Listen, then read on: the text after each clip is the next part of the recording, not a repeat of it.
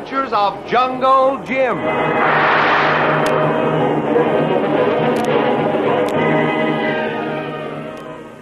The Adventures of Jungle Jim, broadcast weekly over this station, are dramatized from the full color action pictures to be found in the Comic Weekly, the world's greatest comic supplement that comes to you each week with your Hearst Sunday newspaper. Join the 11 million adults and 6 million youngsters who enjoy the world's greatest comic and adventure pictures by the world's best artists featured in every issue of the Comic Weekly. Say, fellas, and you too, girls, do you save stamps? If so, you'll want to begin collecting the stamps of your favorite movie stars like Sonja Henie, Cary Grant, and a host of others. You'll find these stamps in the new Hollywood movie feature, Seeing Stars. In addition to featuring pictures and stories of unusual interest about your favorite movie stars, there is a special Seeing Stars stamp for you collectors. Each week, you'll find the face of one of your favorite movie stars on a special stamp. Why not begin to save them with next Sunday's Seeing Stars in the Comic Weekly, which comes to you with your Hearst Sunday newspaper? Jim, Kitty, and Kolo are en route by air to uncover a plot to sabotage the Panama Canal.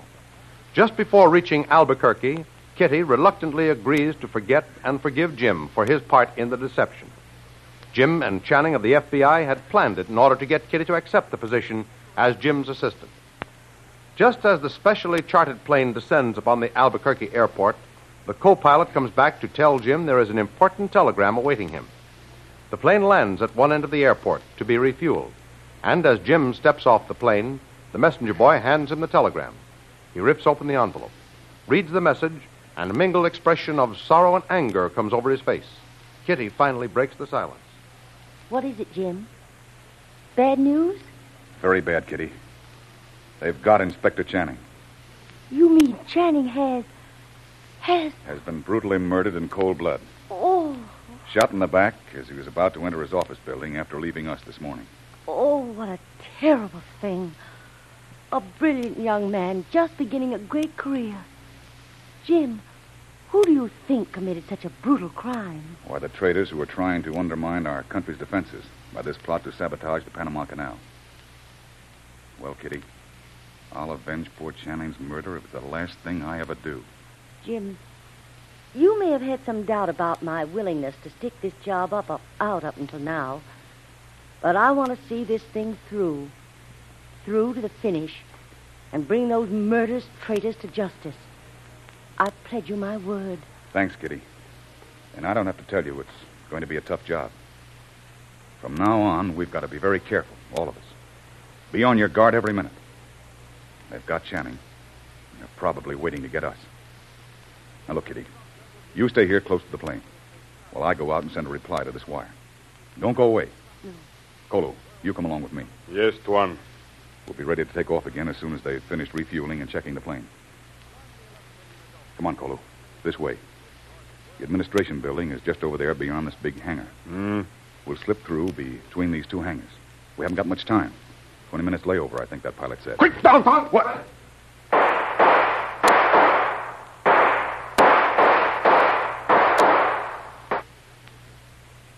Tuan. Tuan Jim, you all right? Yep, I- I'm okay. Boy, that was close. One of those bullets blew my hat off. It was going down. Hey, oh, what happened, Kolo? I see flash of sun shine on gun sticking out by corner of building. I yell. Boy, oh boy, I'm glad you did, Kolo. I just got down in time. Good thing I was carrying this automatic in my coat pocket. Did I get that guy? Kolu think so, Tuan. See, man stagger and fall on face. What happened? Are you all right? Mr. Bradley, are you all right? Yep, yep, but it was close. Didn't think there would be a reception committee waiting for me. What? Kind of took me by surprise. Jim, Jim, are you hurt? Oh, Jim. Take it easy, Kitty. Take it easy. Everything is all right. I'm not hit. Oh, it's a nice bit of shooting there, mister. You plugged him right through the heart. Got him deader than a mackerel. Didn't get you, did he? No, officer. Put a hole through the crown of my hat, but I keep that as a souvenir. Well, I can identify this gentleman, officer. Special assignment. Uh, here's my identification, officer. Okay, Mr. Uh, Mr. Bradley, huh? Right. Well, I guess you must have been some kind of a government man to be able to shoot like that. I'd like to take a few lessons from you. Sorry, I won't be here, officer. We're leaving as soon as I get a call through to Frisco. Oh, I see. But first, I'd like to have a look through this dead man's pockets. He may have papers or something that might identify him. Uh, Kolo, uh, you take Kitty. Go right back to the plane. Get in and stay there until we're ready to take off. Yes, Tuan. Kolu, keep guard close now. All right, officer. Let's go over there and look over the victim.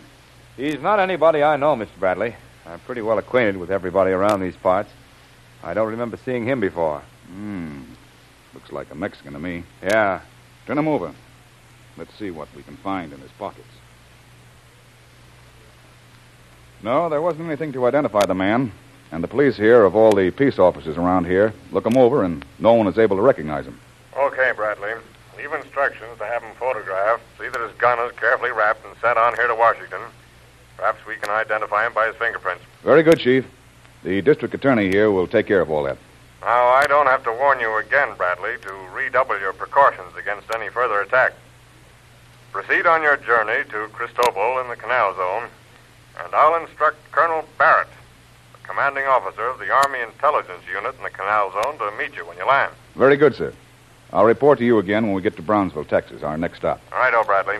Now, better watch yourself there. We don't want anything to happen to you. I will. Don't worry, they won't catch me off guard again. Well, I've got to hurry. They finished refueling our plane, and I'm holding up the takeoff. So long. Call you from Brownsville. So long, and good luck, Bradley. Thanks for the call. Okay, Mr. Bradley. We're all ready to go. Motor's warmed up, all ready to take off. Right with you.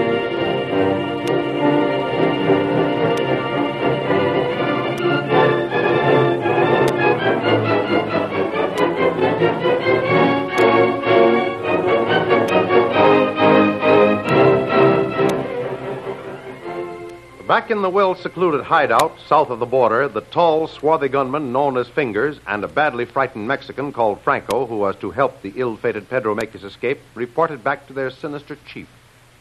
Well, Fingers, didn't take you long to get back from Frisco. I didn't expect you so soon, but I'm glad you're here. I can use you for another little job.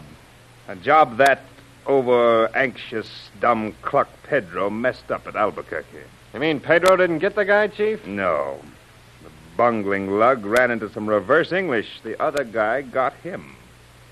That's why I call this dim witted Franco in here. I want to find out what happened. I. Now, sit down and listen.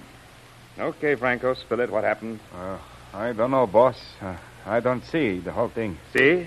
Pedro gets bumped off, and he was with him, and he doesn't know what happened.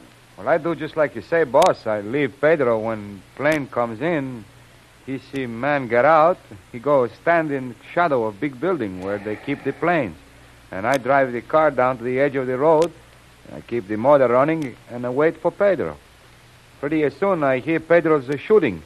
And then I hear more shooting. Pedro not come, so I soon walk up to place where men stand around. I look down and there is Pedro lying on ground, dead. Man say Pedro shot through the heart. That's all I know. Well, I guess it's my fault for sending a couple of dumb clucks like you on a job like that. Well, now, there's no sense getting all worked up over it now. Now, I did my job, but Pedro missed. Okay, what do we do now? Fingers, you've got to get rid of this number two man. You did a nice, clean job in Frisco. Just repeat the performance, and you get Pedro's cut in that South American deal. He won't have any use for it now. Okay, what's the layout? The next stop this high flying bird makes is Brownsville, Texas. Brownsville, Texas. He's still traveling in the same chartered plane, which stops to refuel there.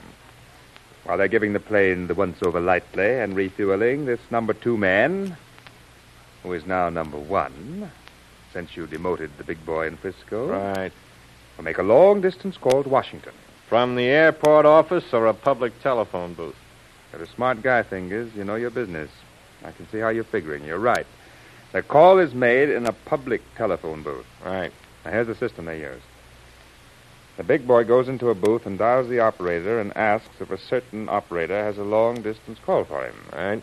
The operator finds out there is, and they put it through. So far, so good. What time does this all take place? Fingers, you're terrific. Seven o'clock in the morning. That's all I want to know, Chief. I can handle this very nicely if you let me do things my own way. All right, Fingers, go ahead. Good. Now, here's a surefire way to do this job. Yeah.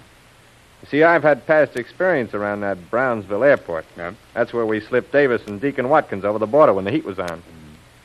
Now, listen. At 7 o'clock in the morning, that Brownsville airport is like a cemetery. Not more than a half dozen people on duty. That's in our favor. Next, there are three public telephone booths on the right as you come in the main entrance to the administration building. Is that right? As right as rain, Fingers. Go on. Okay.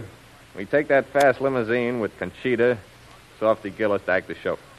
I go along as her manager. George the Greek here is musical director. Sounds wonderful, Fingers. Yeah. What are you staging, a show? Well, you'd be surprised at what a show it'll be, Chief. Listen. I'm listening.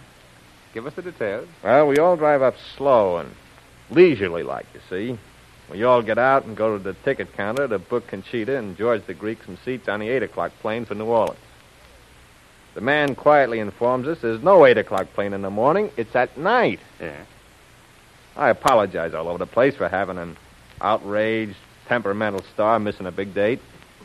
We ease her away from the ticket counter quickly, back near the telephone booths.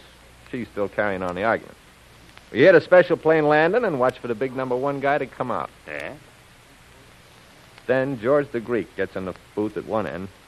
I get in one at the other, leaving the middle booth open for the big guy to use. Huh? George and me are having loud arguments about trains, dates, and cancellations while Conchita, she walks up and down outside, still burning up, see, but watching the big guy very careful. Well, when he hangs, she walks out the door, which is our cue to close in on the big guy, let him have it quick, where we go in a fast car. It's a great idea, Fingers. That act of Conchita's will completely disarm anyone. If the big guy gets suspicious at seeing you three in a huddle or using the phones and asks the ticket man, he'll tell him what's going on. A temperamental dancer missing a date. Probably kid a little bit about it. That's right. And that'll throw him off. Besides, with the special plane being in, everybody around the airport will be out there, leaving just the one guy behind the ticket counter, and if he should get in the way, you and George can easily take care of him. Sure. And with Softy Gillis to do the driving in that fast car, we'll be out of there before they know what's happened. Okay, Fingers, it's all yours.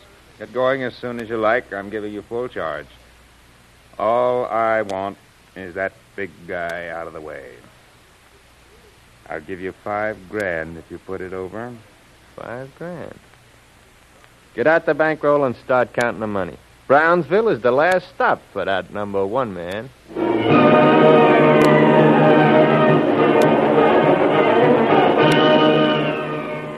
Number one man, Jungle Jim Bradley, is a hard man to stop. And there's an old saying about the best laid plans of mice and men. So perhaps when Jungle Jim arrives to meet his reception committee in Brownsville, there might be quite a change in the plans. Don't miss the next exciting episode in the adventures of Jungle Jim. Remember, you can follow these adventures in the full color action pictures to be found in the Comic Weekly, the world's greatest comic supplement containing the best full color adventure and comic pictures. No other comic supplement can give you the top names of Cartoonland like the all star favorites to be found in the Comic Weekly. The whole family follow the fun and frolics of Jiggs and Maggie, the Little King, the immortal Donald Duck, as well as the exciting adventures of Flash Gordon and Jungle Jim. Join the 11 million adults and 6 million youngsters who every week find the greatest of home entertainment in the Comic Weekly, which comes to you with your Hearst Sunday newspaper. More thrilling radio adventures of Jungle Jim will be heard at the same time next week over this same station. Be sure to tune in.